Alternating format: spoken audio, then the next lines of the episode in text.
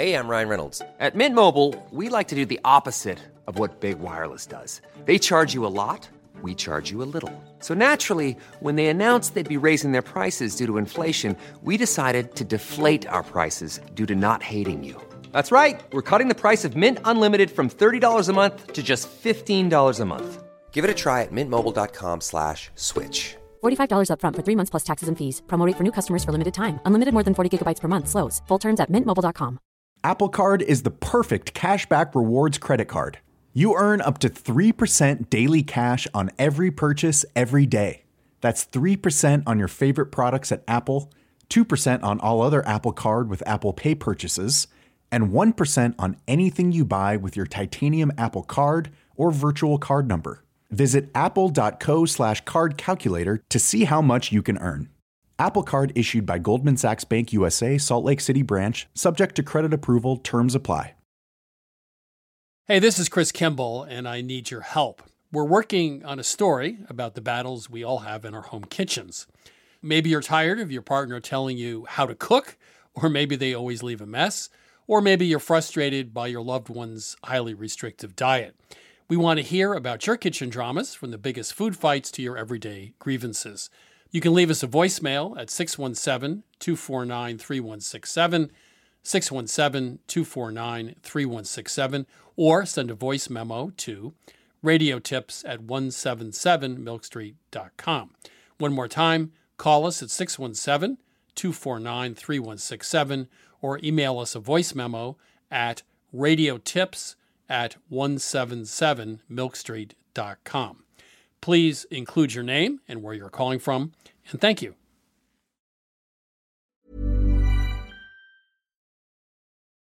Hi, this is Christopher Kimball. Thanks for listening to Milk Street Radio.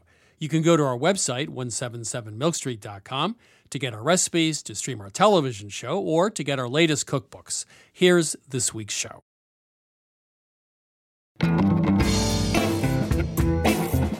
This is Milk Street Radio from PRX. I'm your host, Christopher Kimball. Actually, in Azerbaijan, one of the best things that they ferment is these green tomatoes. They're so delicious. It's like the most delicious pickle ever. And the brine is actually the best hangover cure. Food writer Olia Hercules was born in the Ukraine, and her new cookbook, Caucasus, a culinary journey through Georgia, Azerbaijan, and beyond, is in fact an amazing journey through a culinary world that few of us have ever seen. But before I chat with Olia, Athena Calderone is here to discuss how to dress up your holiday table. She's the author of Cook Beautiful. Um, I'm envious today. I um, spent the weekend looking at your book, Cook Beautiful, and it is indeed beautiful. I mean, it's the kind of book I'm sort of inclined not to like because everything's so beautiful. Well, you know, it's you know, it's it's I, I'm more of a dirty kitchen kind of person. But the food was quite appealing, as were many of the recipes. So I was intrigued. Oh, well, that's good. But I, let me read you a quote. Uh, I was in Florence briefly in the 80s, and I ran into a guy called Giuliano Bugiali. You probably know the Italian chef and Yes. instructor. He was giving a course, and I took for a day. And he said it, somebody in the course was going on and about beautiful food on a plate. And he got a little annoyed and he said, You know, madam, properly cooked food always looks good on the plate. So you, hmm. you talk a lot about aesthetics being part of art and being very much part of food. So tell me why Bugiali's wrong that just properly cooked food doesn't necessarily look good on the plate. Well, I mean, I think that a lot of the techniques that I use in in Cook Beautiful when I'm talking about how to plate your food and you know why to do certain things to your food, they, they always relate back to cooking techniques. You know, it's never just make something look pretty and it's not going to taste good. I'm kind of arming the home cook and trying to teach them pretty fundamental and basic cooking techniques like not overcrowding your roasting pan before you roast your veggies so that you get a beautiful golden sear. So I feel like while I do always strive to create beautiful food because I do think that it's incredibly alluring. It's not as though it's sacrificing the taste or the flavor. They're more working in tandem always. So I think that the angle of the book is definitely the beauty. And because my background in design and styling, I think that the food definitely gives this beautiful presentation. But I think what I'm teaching people is definitely about cooking techniques that make your food taste better, make you work more efficiently within your kitchen, and then they also keep your keep your snap peas looking bright and green and crunchy instead of soggy and wilted. um, uh, you know, on the cover you you have roasted asparagus and radishes. R- roasting radishes, I've seen a couple other places. What about roasting in general? Roasting things people don't normally roast. Is is that you see that as a trend? Necessarily see it as a trend. The reason that I did it was because I think spring is so much about things are suddenly becoming so alive, pushing their way through the frozen earth. And all of a sudden, we have all this bright, abundant greens. And sometimes we're not necessarily ready to just eat the salads that we eat in, in summer, a lot of like the raw food. So I thought, well, all of a sudden I'm seeing so many radishes and breakfast radishes in particular, which is in that one recipe at the markets. Uh, but I thought, well, is there a way to take this more summery kind of you know cold, crunchy, crisp vegetable and and give it some warmth and just kind of help bridge that gap between winter and spring a little bit more. And I love roasting. I mean, I, I'm happy that you brought up that recipe because I feel like most of the interviews I've been doing, we've been talking about all the fall foods, and you know, I roast so much in the fall. I mean, it's almost exclusively what I do. So, give me two suggestions for setting a table that, that would improve my my my messy life in the dining room. Um, I think that you can really fake it with some, just a, a whole bucket load of candles on your table. I mean, I think that that's something that's super simple. I think that you can use cloth napkins instead of paper napkins. I think you can maybe mix match some of your dishes and glassware to just make it feel a little bit more eclectic. And I think this goes back a little bit to the kitchen, but I think having your timing, like having things really prepared in advance, you know, anything that you're roasting, you can roast and really serve it at room temperature. Um, I would recommend that people make a dish that they can make in advance, especially in the fall and winter, like a braise or a roast. Um, or a dessert that you can make in advance. So I think that being a calm cook and being able to entertain with grace and being able to put everything out on the table at once makes for a really beautiful presentation that guests appreciate. So I think getting yourself organized in the kitchen and making smart choices about what your menu is can elevate what the table looks like. Okay, for someone I'm I'm the uninitiated in terms of presentation. So okay. I, I want the 60 second or 90 second course in how to style food on a plate. What, what are two or three basic propositions I should keep in mind if I'm going to make the food look good while I'm serving it? I mean, a couple of really quick tricks are one, don't overcrowd the platter too much. I think having some negative space is really nicer than like a mound of food. So I think maybe just, you know, holding a little bit of restraint, even that means, you know, getting up a second time to refill your platter. I think that any type of green herbs chopped roughly by hand and sprinkled over basically anything from a fish to a pork chop to a steak to a piece of chicken is going to make it look vibrant and more alive. And I think if you don't have a fear of it, which many people do, buying a really inexpensive microplane is a way to add beautifully wispy pieces of fennel or red onion you know i think that just having something that's has a delicate touch and that has a curl to it on the top of your food just gives it a little bit extra kind of pizzazz. I mean, and fennel is a great one. You know, people always throw the fennel fronds away. They they don't think it has use, but those are so beautiful just sprinkled over, you know, any any protein dish. And so since the holidays are coming up, do, do you have a specific approach to the table for the holidays? When it comes to the holiday table, I definitely like pull out all my tricks. You know, I, I take out the nicer china or you know my mom's china from growing up i i think that there's something about the ritualistic memories for me as setting the thanksgiving table with my mom as a child i love to incorporate something in my menu onto the tablescape. I'm always trying when I'm thinking of the tablescape, you know, what can I pull that is more culinary focused? Like I don't think that you need to use fanciful blooms that are expensive to adorn your table. I think that you could take gourds, you can take pomegranates and cut them open, you can crack walnuts and have them spilling out from a bowl onto the table. You know, something even as simple as taking some extra rosemary and tying it together with twine and with other herbs. It's something that's fragrant, it's something that relates back to your meal. I'm always looking at the seasons to inspire how I set the table and taking inspiration and notes from the natural world. I don't think you have to be fussy in order to set a beautiful holiday table. You can forage right out of your own backyard and it can still be elevated and beautiful and and have a homemade touch. Athena, thank you so much. Thank you. I really enjoyed chatting with you. That was Athena Calderone, interior designer, home chef, and author of the book Cook Beautiful. You can listen to Milk Street Radio as a podcast. You can subscribe, download our shows on your phone, and listen anytime. New shows are available every Friday on Apple Podcasts, Radio Public, or wherever you get your podcasts. Now it's time to take some calls with my co host, Sarah Moulton. Sarah, how are you? Chris, I'm great and I'm ready to go. Welcome to Milk Street. Who do we have on the line?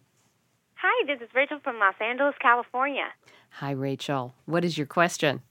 Well, every year around Christmas, I like to give my friends and families cookie tins filled with various home baked goodies. Unfortunately, with my work schedule, I can't always plan on having time to bake right before the holidays. So I like to do what I call binge baking. On a free weekend, I bake as much as I can and then I freeze it. Closer to the holidays, I can simply defrost, package, and hand out. My question is that many recipes say I can freeze things for around two months. And I'm wondering why I can't freeze for longer. Would it affect the taste and texture? Or would getting a vacuum sealer let me keep it in the freezer for a little extra time? Well, if you have a pretty firm cookie, like a sugar cookie, for example, I Mm-hmm. think that would last longer than two months. And I think a vacuum sealer for the log or whatever you're going to shape it into, probably not a bad idea. That would probably help. The secret in vacuum sealers, by the way, is the thickness of the plastic of the bag. You want the thickest possible plastic. Thinner plastic will let moisture through when you get crystals. What can happen is the crystals form and actually break through the plastic. So you want to get the thickest millimeter bag you can, but that should help. But I would say a sugar cookie can last three or four months in the freezer, right? I would think so. It's the more delicate doughs, probably not, but a, a nice firm sugar cookie. well, she's talking about actually baked cookies. Oh, already yeah, baked. so I, Yes. I yeah, I tend to bake them and then stick them in the freezer, and then in December I take them out and defrost I think if they're well wrapped, I mean, I think if you Right. made them now and just really wrapped them extremely well, they'd be just fine. What do you think, Chris? Good. uh, no. Okay. Well, you know, freezers dry things out, and you, you- three or four months in a freezer of a baked cookie, and no, I don't think that's going to be too good. I would freeze the dough, and then have a day or two around the holidays where you bake everything off. But you're talking about like massive numbers of tins, right? Yeah, Like how many? you know, like twenty some with like various Oh. cookies in there. So I'm not just making like a gingerbread cookie. Right. I'm a bit of an overachiever, I guess. Boy, it seemed like you'd have more room in your freezer for dough than you would for cookies. I would freeze the dough and I'd take a couple of days before you need to assemble the stuff and bake everything off. But then most of the work's been done. I think frozen cookies that have been sitting for two months probably not ideal. I should wait, give those to Sarah and then and then I, and then I, I'll do the fresh baked ones, please. Perfect. We'll do an empirical test. Yeah, Yeah. we like that. We like well, have that. you actually? I have to ask. Have you ever baked cookies and frozen them for two months? I have last year, And and no one complained, but it was free cookies, so maybe I should give them a test. yeah, well, of course not. How could you complain? Oh, thanks for the tin of holiday cookies. They were stale. yeah. um, yeah, I, I, I would freeze the dough, but maybe there's a sweet spot of four weeks or six weeks you could get away with it. You should bake some now, freeze the cookies, and then freeze some dough, and then do the test. And certain things like gingerbread or gingerbread cookies would probably hold up pretty well. awesome. Thank you guys so much. You're welcome. Thank you. Thanks. All right, bye. Welcome to Milk Street. Who's calling? Hi, this is Elizabeth calling from Houston, California. How are you? Very well, thanks. Thanks How- for taking my call. My pleasure. How can we help? We host quite a bit, and I'm always looking to add fun and creative side dishes to the menu. What are dishes you two are currently sharing with your hosted events or even weekday meals that you can serve many? I've given up side dishes in general. It's so easy to shock Sarah. You know, you say the slightest little thing, she falls off her chair. I've gotten to the one pot, the soup, the stew, the rice bowl, the noodle bowl, and that's how I eat most of the time. But if I am going to do a side dish, it's most often a simple raw salad. One thing you can do, though, if you have a 12 uh-huh. inch cast iron skillet, is get it ripping hot and take something like Brussels sprouts, cut them in half. Uh, you might actually toss them with some oil or some oil cooked with some anchovies or some salt, and then a little bit of sugar, and then cook them cut side down to start in the skillet. And you char the vegetables. And I find that charred vegetables, it only takes about 10 minutes, get great, great flavor. And they do this in a lot of restaurants. That would be my quick go to side dish. But most of the other times I put the vegetables in with I just did a pumpkin soup. It's a Haitian pumpkin soup we just did at Milk Street, and it has meat in it, but it has uh, potatoes, it has sweet potatoes, it has pumpkin puree. So the vegetables and the meat all go together. Mm, sounds delicious. Well, Sarah, yeah. I like having a lot of side dishes. I entertain for my family. I don't ever have anybody over for dinner. Well, something I do a lot shredded vegetables, where you take the grating disc of your food processor and all those root vegetables that take so long to roast. If you just peel them and grate them on the coarse side of the grater, then they take no time at all to saute in a large skillet in the oil of your choice. So, parsnips, turnips, carrots, beets. Beets take a little longer and I usually end up adding balsamic, but you just saute them. And then I finish them off with a little bit of acid, like some sort of lemon or lime or orange, and some toasted nuts. And that's really yummy. And if you want to make it even more interesting, throw in a little feta cheese or something just to melt. Yeah. raw salads. I mean, fennel's fabulous. I raw. love- yeah. radishes are fabulous. Beets can be served raw as well if, if they're shredded or cut into very small pieces. Apple, jicama, a lot of those things make great salads and they're quick to make. My mom used to slice eggplant and then just brush it on both sides with vinaigrette. And then she just would put it on sheet pans and just bake it off and then just top it off with some chopped fresh herbs. And that's really mm. yummy. Tahini sauce makes anything better, roasted vegetables. So that's fun. Okay, last one will go. Butternut squash, peel it, cut it into rounds, put it in a 450 oven on a baking sheet with salt, and then take it out, and then you can top it with anything you want. Yes. So there you go. Wonderful. More Thank than you more so than much. you you bargained for. Yeah, thanks for calling. Thanks, both of Take you. care. Appreciate Bye. it. Bye bye. This is Milk Street Radio. I'm Christopher Kimball. If you have a question about tagine or bolognese or mincing ginger or how to season cast iron, please give us a ring anytime at 855 426 9843. One more time 855 426 9843. You can also send us an email at questions at milkstreetradio.com. Hello, welcome to Milk Street. Who do we have on the line? Hi, it's Nancy. How can we help you? I have a question about using glass pie plates. When I first bought the glass pie plates, which was probably about half a million years ago, it said not to use them above 350 or 375 degrees. But when I was looking for a sour cherry pie recipe, they all said to start off at 425. They specifically asked for glass plates, and then they said lower the temperature. And I thought that was too high for glass, and I couldn't figure out why they would specifically ask for glass. And wondering, since glass is so sensitive to temperature changes, why wouldn't you start it off in a cold oven and just bring it up to temperature together? Well, you couldn't do that because the pie dough would melt before it ever became, you know, a pie dough. It would just like the butter would melt out and you'd have a mess. So you have to start it in. Uh, but I think, Chris, tell me if, if I'm wrong. I think that the glass can handle 425. no, no, this is Pyrex. Uh, it's tempered. Uh, you can easily handle 425. I use glass pie plates, always have. I always start my pies at 425. I find if you start at 425 for 20 minutes, then I drop to 375 to finish. Yeah. It sets up the crust nicely, and the glass uh, Pyrex conducts heat very well. I find it does a nice job of browning the bottom of the Yeah, crust. it's good for the bottom use it. crust. Yes. Uh, you'll have no problem at that temperature. That being said, the one thing you have to really watch out for, and we know this because years ago in the kitchen, we brought out I don't know, it was a glass measuring cup. It was a glass bakeware. And we put it on a wet counter and it was a bomb went off. You mean when it was still Oh, hot? yeah, No, it was piping hot out of a very hot oven. And we put it onto a wet counter and it just exploded. So the one Yeah, thing you can't that. do is have a, any kind of uh, liquid touching the hot Pyrex. But 425 is not a problem. And that's a good way to start a pie for Yeah, 20 minutes. I agree. Okay. so okay, I- I just I'd never seen them specifically ask for glass before. No, it's good f- to get a brown bottom crust. Well, you can also look with oven mitts. You can hold up and look at the under, well, underneath. that's true. Yeah. and see and Oven see mitts how, are important here. Yeah, see how brown it is. Whereas you're going to have to guess in a metal pie plate. So if you used a metal pan, would it be like the old recipe? So the metal pan's always 25 degrees hotter than a glass pan?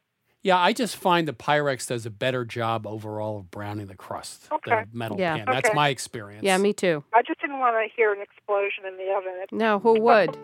No, but just don't throw water on it. That's no, all. yeah, don't be do that. set. Okay, thanks, Nancy. Thanks for calling. Thank you. Yeah, bye. Bye-bye.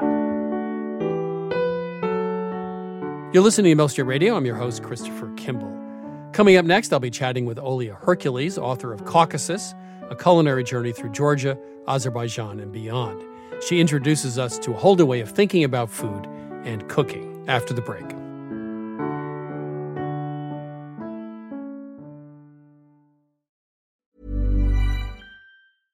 Hey, I'm Ryan Reynolds. At Mint Mobile, we like to do the opposite of what Big Wireless does. They charge you a lot, we charge you a little. So naturally, when they announced they'd be raising their prices due to inflation, we decided to deflate our prices due to not hating you. That's right. We're cutting the price of Mint Unlimited from $30 a month to just $15 a month. Give it a try at mintmobile.com slash switch. $45 upfront for three months plus taxes and fees. Promo for new customers for limited time. Unlimited more than 40 gigabytes per month. Slows. Full terms at mintmobile.com. Apple Card is the perfect cashback rewards credit card. You earn up to 3% daily cash on every purchase every day. That's 3% on your favorite products at Apple, 2% on all other Apple Card with Apple Pay purchases, and 1% on anything you buy with your titanium Apple Card or virtual card number. Visit apple.co slash card calculator to see how much you can earn. Apple Card issued by Goldman Sachs Bank USA, Salt Lake City branch, subject to credit approval, terms apply. You know, wonderful pistachios have become my go to snack. Now, I could list all the health benefits.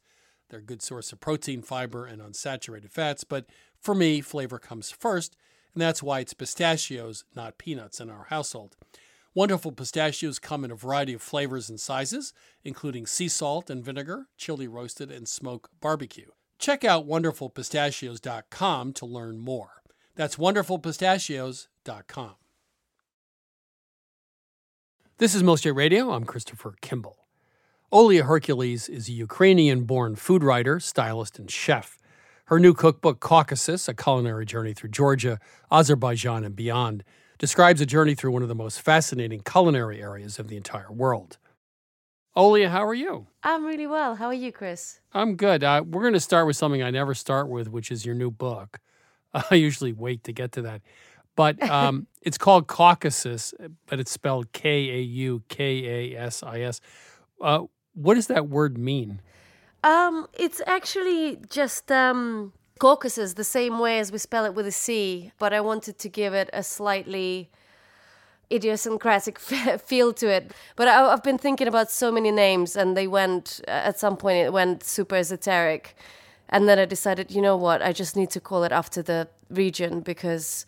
I mean, it's interesting in itself. So, decided to go for the area kind of name, but went with a Greek spelling. So, Azerbaijan, Georgia, does this include Armenia too? I mean, what what is the area, the Caucasus? Yes, it definitely includes Armenia. Um, I did not travel to Armenia, even though my auntie was Armenian. She actually grew up in Azerbaijan and Baku and Nagorno Karabakh. I wanted to go to Nagorno Karabakh, but the war started there again, so I was not able to go there. And after I went to Azerbaijan, I w- I, they wouldn't actually let me into Armenia because I had an Azerbaijani stamp. It's all super like regional politics, uh, uh, sadly. But I've covered Azerbaijan and Georgia mostly, and then um, kind of my, my auntie's Armenian recipes as well, and a, and a couple of recipes from the smaller nations of Caucasus, so um, Ossetian people and Abkhazian people, etc. I was looking at the photographs, which I love. There's a there's one on page um, forty that almost looks like a Vermeer. Uh, ah, it, it's a you. younger woman uh, with a mortar and pestle, her hair braided uh, up on top with sort of a pea soup color uh, wall behind her. Um, but there are also pictures of, of mountains and, and gorges. W- what is the landscape like? Is, is it all over the place? Is it mostly mountainous? What is, what is it like? Uh, yeah, it, it is actually a little bit all over the place, but mainly mountainous. It's stunning. From kind of landscape to people to food to music it's um every time i land there my the hairs on my arm stand on end in a very positive way it's it's one of the most charismatic places that i've ever been to i think and everyone you meet is very charismatic and the landscape is just um is just absolutely gorgeous those mon- mountains really take your breath away so one of the things i I take away from this book is, which is something I don't usually get, is a real sense of authenticity. There seems to be a lot of roots there that that still exist. Is that true? That like a lot of these recipes just feel like they've been made for a very long time, uh, or is a lot of society they're very modern? Um, I mean, it's it's definitely changing, but you're right. The recipes do feel ancient. However, it's almost a revival of those old recipes at the moment because, as you know, during the Soviet Union, um, Stalin and, and, the and the other kind of uh, Soviet communist leaders were aggressively pro-industrialization. So they've actually destroyed quite a few, uh, or, try, or attempted to destroy quite a lot of traditions and a lot of um, ways of kind of artisan ways of making either whether it was cheese or wine you know everything was kind of mass produced. So people have actually forgotten quite a lot of them. But at the moment it's really it's so good to see that quite a lot of younger georgians for example are trying to revive it. So there's a really there's there's a thriving um, slow food movement in uh, in Georgia, and they're trying to uh, revive old wheat varieties and old grape varieties, making this amazing natural wine and starting to make cheese again and buffalo butter and etc. etc. So the revival of the ancient, which is uh, really lovely to see, actually. So let's talk about the food. There's uh, something used a lot. It's sort of a plum paste. Um, uh, you, yep. can, you can pronounce it because I can't. What's the name of it? yeah, there's quite a few guttural sounds in uh, in Caucasus in general, in both Georgian and Azerbaijani languages. Um, so the Georgian paste is called tkemali. Um, and it's uh, they they basically just uh, pick these sour plums called tkemali as well, and they just stew them down, and then they pass it through a sieve, getting rid of the skins and the and the stones, and then they season it with salt and garlic, a little bit of hot pepper, and pennyroyal mint and sometimes a few spices like blue fenugreek and coriander. But it you know recipes vary kind of household to household.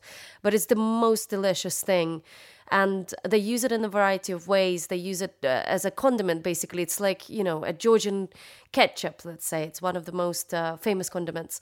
They use it with meat. They serve it with, um, you know, grilled trout in the mountains, I've tried it with. And they also marinate beetroot in it. And it's just one mm. of the most amazing beetroot dishes that I've, I've ever tried. Another recipe which had a great photograph is fermented green tomatoes. Could you talk about that?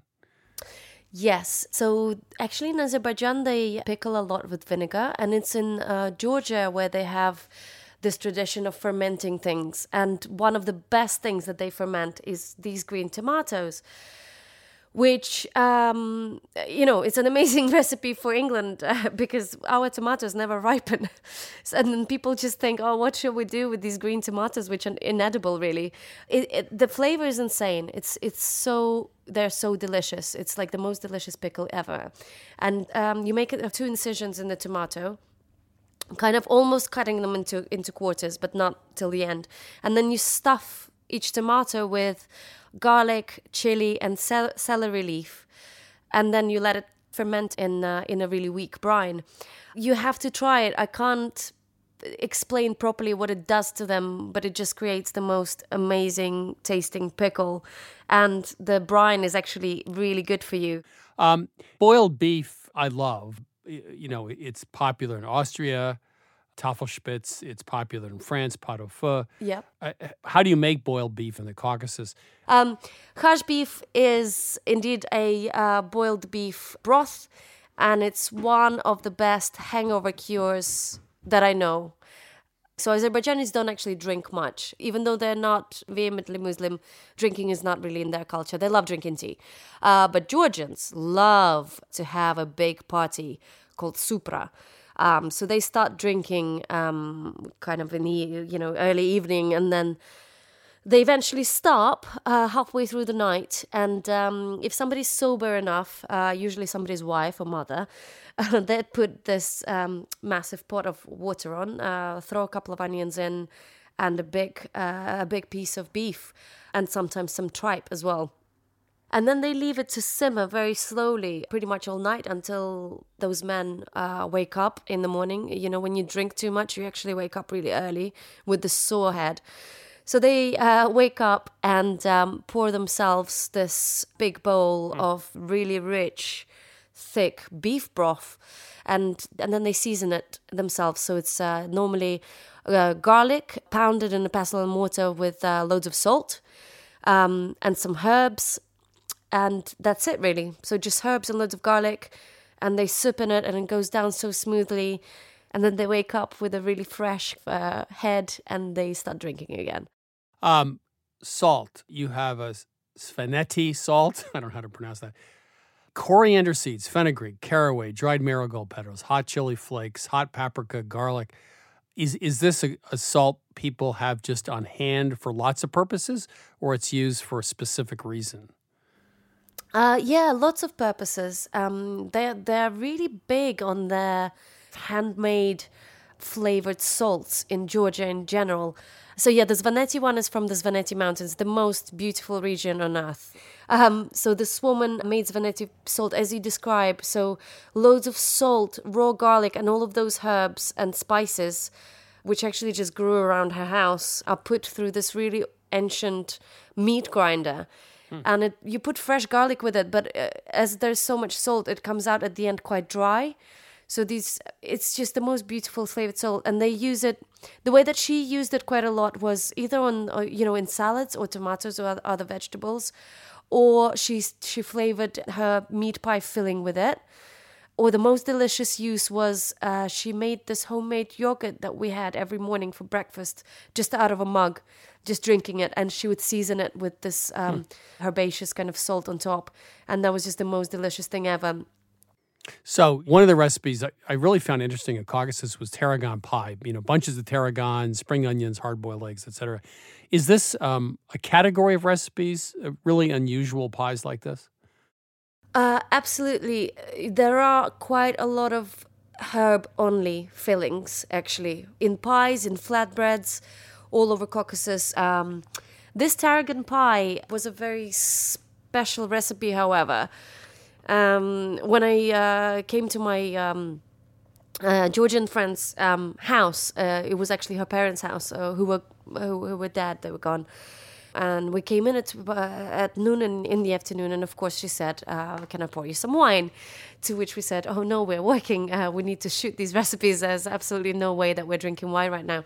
And she said look just a little shot uh, because there's a tradition if you come to somebody's um, house um, uh, and especially if they're not no longer alive uh, you need to drink to their health. So she put all of these really elegant crystal shot glasses on the table and gave me a little bit of homemade wine uh, to pour into these glasses. And I, uh, being as clumsy as I am, I, it spilled over the glass and into the cheese and the, the, the tablecloth. It was a big mess, and I felt really embarrassed. And I was like, oh, I'm so sorry for, for doing this. And she said, No, Olia, this is such an amazing sign.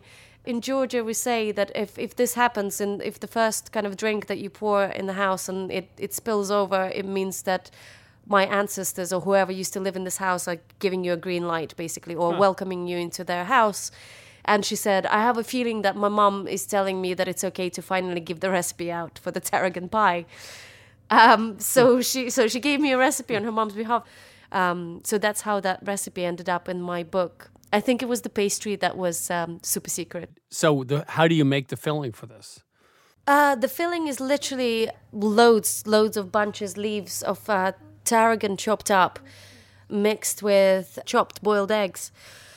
So it's quite an intense filling, really well seasoned, and then it gets encased in this yogurt-based pastry, which is really short and light.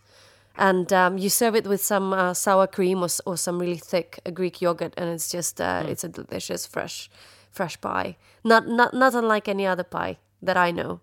So, g- give me a couple examples or stories when you went into Georgia or Azerbaijan. You must have had some pretty interesting times there. Uh, we really have. Uh, I've repeated a trip from 30 years ago with my brother, basically, where me, me and my mom and my dad and my brother drove from Ukraine to Azerbaijan. Um, my parents are a little bit eccentric like that. Um, I was only three and my brother was uh, 10 at the time. And then, uh, so me and my brother decided to repeat the journey. Uh, we couldn't drive through Crimea, sadly, so we just uh, flew into Georgia, but we. Uh, yeah, we went to Georgia and traveled all, all around. And um, there was a time when uh, my brother was kidnapped by a group of Georgians, and they got him so drunk by the by three o'clock in the afternoon that I found him under a tree, being pecked by some chickens. Uh, wait, wait, was- wait, wait, wait, wait, wait a minute. Wait a minute. It's going to stop.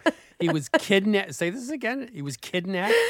he wasn't literally kidnapped. Uh, there was a wine festival going I on, and. I was with my friend who was a natural wine producer. So I was absolutely fine drinking this beautiful wine. And he got kind of this big group of men found out that he was Ukrainian, and they love talking about politics. And my brother is really quite eloquent uh, with his politics talk. Uh, and he's really good at toasts, and they love a toast in Georgia. So they started giving him this substandard red Georgian wine and got him so so drunk. It was it was really. I've never seen him like this in my whole life. I know that my brother can hold a drink. I mean, he's a really massive Ukrainian bloke.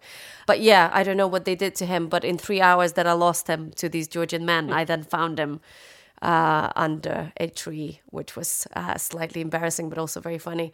And then we, I did a trip uh, to. We had to shoot it for the book, so I went with my friend, um, the photographer of the book, actually, the brilliant Elena Heatherwick and we uh, did a really intense trip around Georgia for 10 days. Uh, so, kind of waking up at six o'clock in the morning, going to bed at nine o'clock at night, that kind of thing.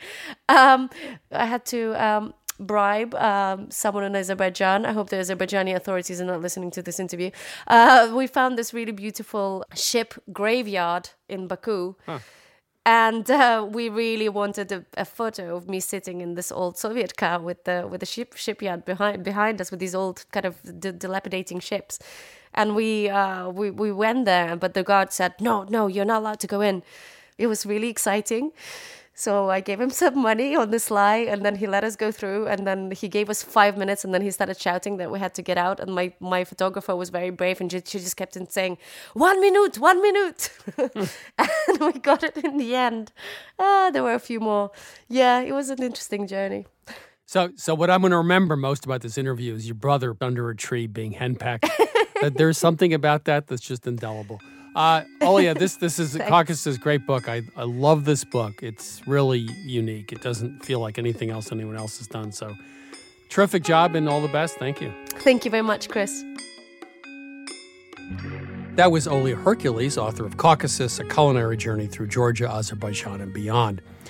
You know, it's been said that scarcity is essential for any great cuisine, and I agree, from stir fry to flatbreads, pickling, fermenting, Iberian ham, and even hoe cakes. In the Caucasus, skill and ingenuity was employed to turn something like sour plums into a seasoned paste that transformed everything from a simple roast chicken to beets.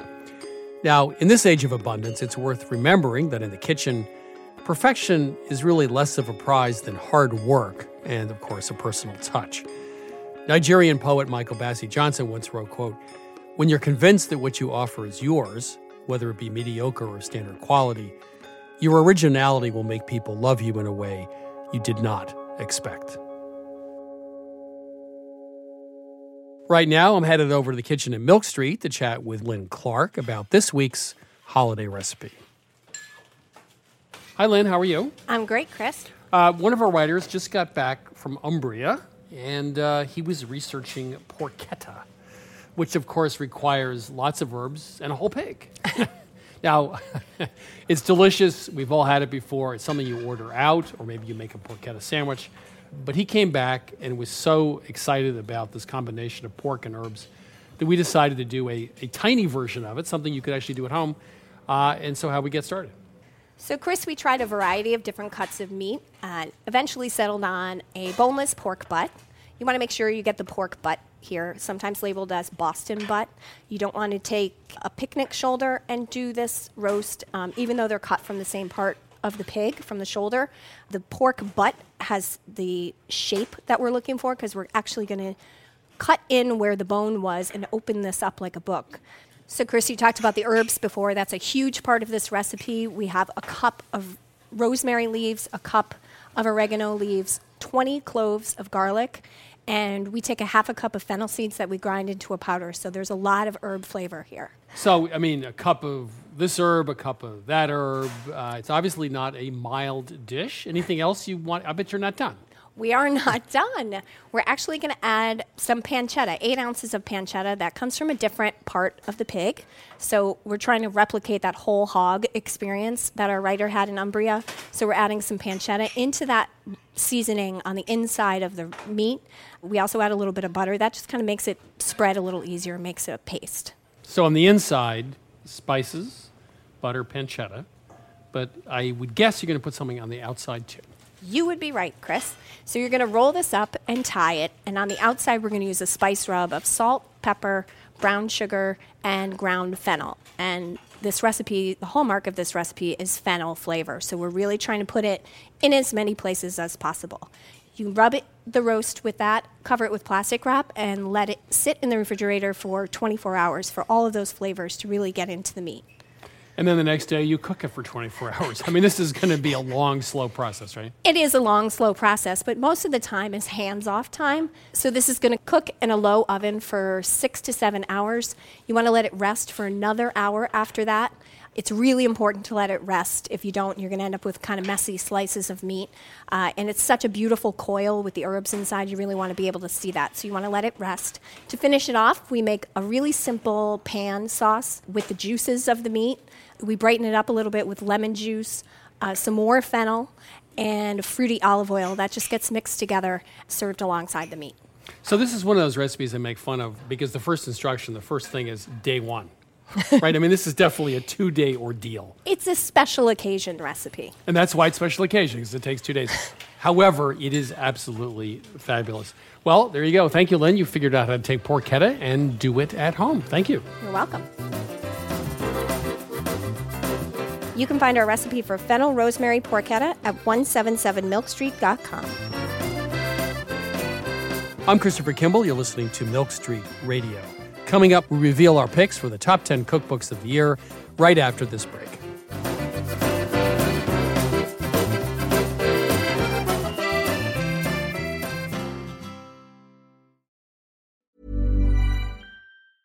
This is Christopher Kimball. You may have heard that we just started running international culinary tours. And one trip I am particularly excited about is Istanbul, which is based in part on my recent visit. Along with our partners at Culinary Backstreets, we put together an itinerary that goes way beyond the Grand Bazaar. This May, we'll visit local neighborhood markets, take a sail up the Bosporus, and harvest vegetables from farms in the city's ancient moats. You'll sample Turkish cheeses, flatbreads, pistachios, pomegranate molasses, and olive oil. And since this is in fact a Milk Street trip, you'll use those ingredients in hands on cooking classes with local families and chefs. There are just three spots left on our May trip, so visit 177milkstreet.com slash tours. That's 177milkstreet.com slash tours to claim your spot. Plus, listeners to our radio show save 5% with code Istanbul. I'm Christopher Kimball, and this is Milk Street Radio. Right now, I'm joined by Milk Street's editorial director, J.M. Hirsch. He's here to discuss with me our top 10 cookbooks of 2017. JM, how are you? All right, how are you doing? And it's time for our holiday list, the best cookbooks of 2017. Indeed. I have five, you have five, and I get to go first. Fine. so let me start with one of the best books of the year by John T. Edge, a Southern food historian. The name is The Potlikker Papers.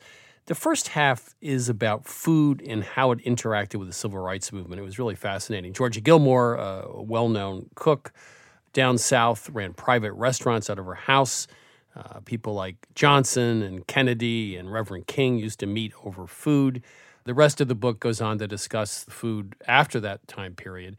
Uh, Johnny Reb's Dixieland served steaks three ways Shermanized, burnt to a crisp, Lincolnized, warm with a red heart, or stonewalled rare.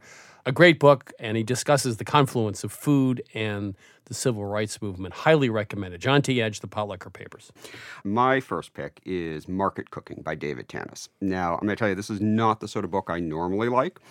It's kind of an ambitious goal. He wants you to shop and cook by whatever's appealing in the market. He organizes the book kind of oddly, but I, I I can't get beyond the appealing recipes. They're wonderfully simple. I mean, David Tanis is the former uh, chef at Chez Panisse in, in Berkeley. And, you know, he just has a wonderful way of working with simple ingredients and big, bold flavors. One was the Turkish spoon salad, which is just tomatoes with lemon juice and sumac, pomegranate molasses, pistachios. I mean, it's very simple, big, bold flavors drawn from around the world. And he really wants you to get you to start thinking about cooking when you're shopping and, and let the market drive what ends up on your table rather than the other way around, which is how most of us shop. It's just a really fresh, easy, simple, bold way to approach cooking, and and I was very inspired by it. So either we we're stealing from David Tanis, or David Tanis is stealing from yes, us. Big exactly, bold flavors. Exactly. I guess everybody's in on it. Uh, my second book is a is a home run. It's Yotam Ottolenghi's newest book, Sweet. It's about desserts. He does something a little different here. He starts with a French and English repertoire, but he does a lot of interesting things: Persian love cakes, tahini and halva brownies, beet ginger and sour cream cake. He also knows how to dress up a recipe so it looks good and it tastes good. So a little bit different. It's not the authentic cooking in the Middle East. It's uh, Northern Europe meets uh, the rest of the world in desserts.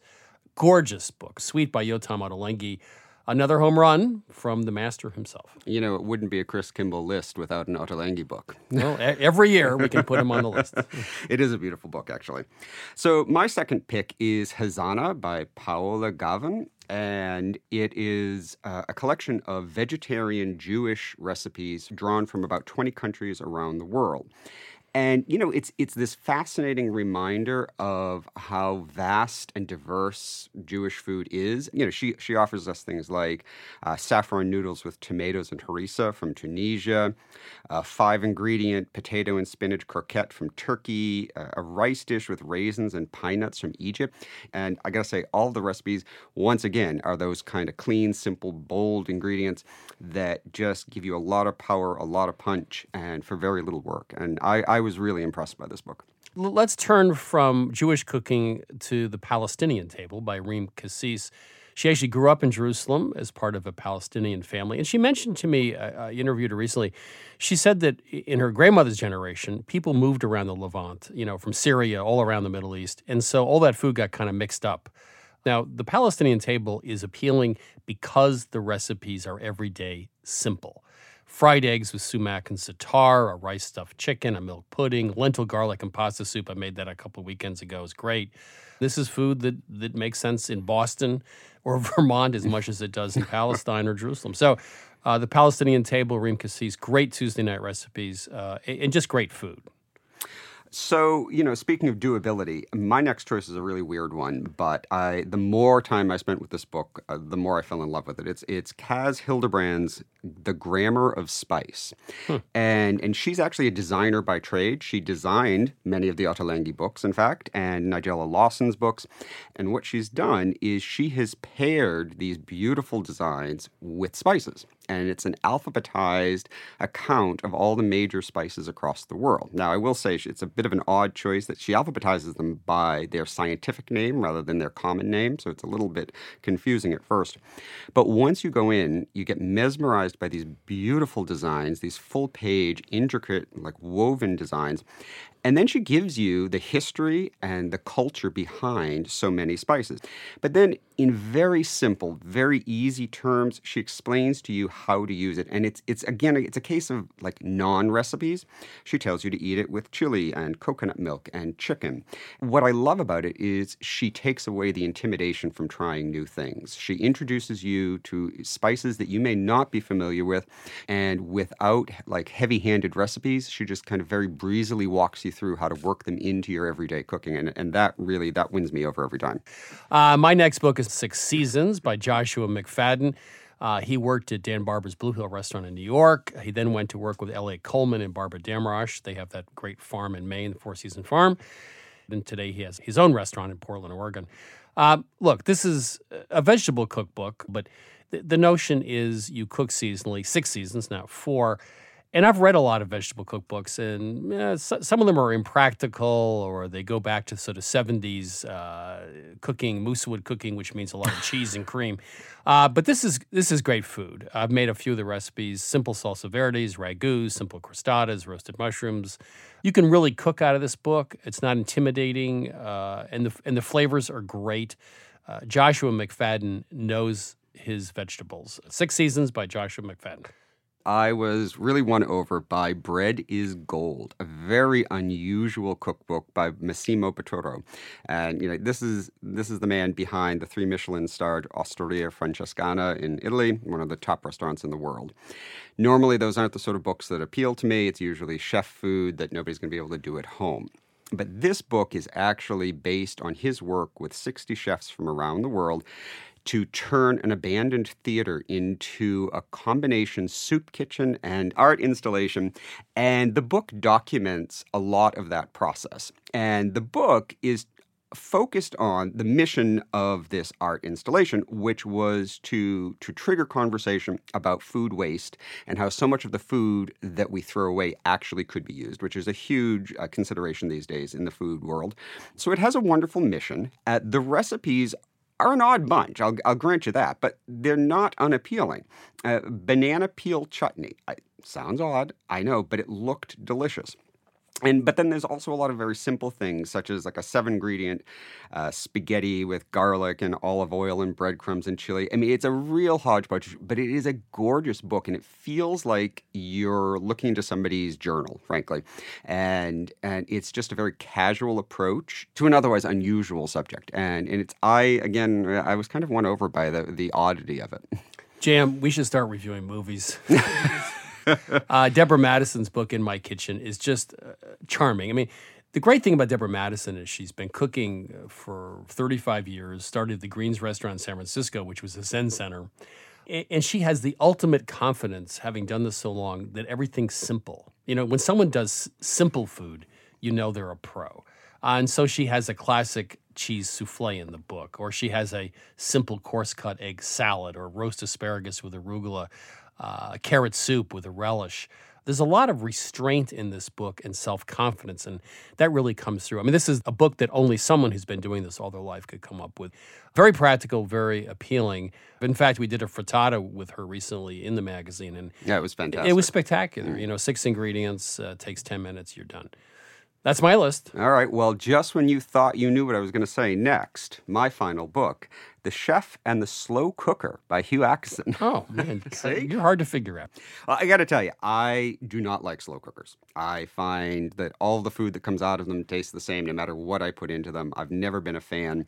And, you know, they, they their worst sin is the grape jelly meatballs. I think Julia Child actually used to make something like that once, yes. but Hugh, who is a true intellectual, incredibly well educated, and he brings that to his food and to, to, so much of what he does. And so he decided to take a chef's approach to using the slow cooker and just kind of completely rethink the way it, it is used in the home kitchen. And and so he gets us away from the grape jelly meatballs and starts giving us things like chicken soup with chilies and coconut milk and lime, uh, a lamb pozole. Um, he does have meatballs, but his are veal Swiss chard and and tomato sauce. Of course. you know, it, it's it, it's such a fresh take, and it does show that with the right approach, you know, uh, an, an, overlooked or taken for granted piece of equipment truly can turn out very good food. I still don't know if I'm going to use mine, but I do like this book. The great thing about doing this with you is I just never know what to expect.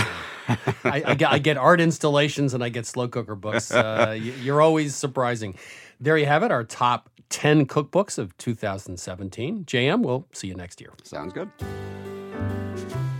That was JM Hirsch, Milk Street's editorial director. That's it for this week. If you just tuned in and missed our show, you can listen to our podcasts on Apple Podcasts, Radio Public, or wherever you get your podcasts.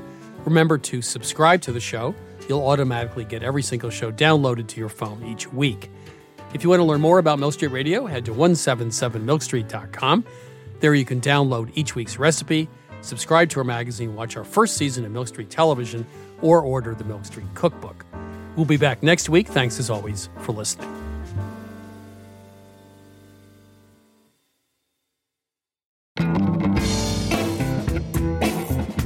Christopher Kimball's Milk Street Radio is produced by Milk Street in association with WGBH. Executive producers Melissa Baldino and Stephanie Stender. Producer Amy Padula. Associate producer Carly Helmetag. Senior audio engineer Douglas Sugars. Senior audio editor Melissa Allison with help from Vicki Merrick and Sydney Lewis. Audio mixing by Jay Allison at Atlantic Public Media. Production help Debbie Paddock. Our theme music is by Toubab Krewe. Additional music by George Brandl Egloff. Christopher Kimball's Milk Street Radio is distributed by PRX.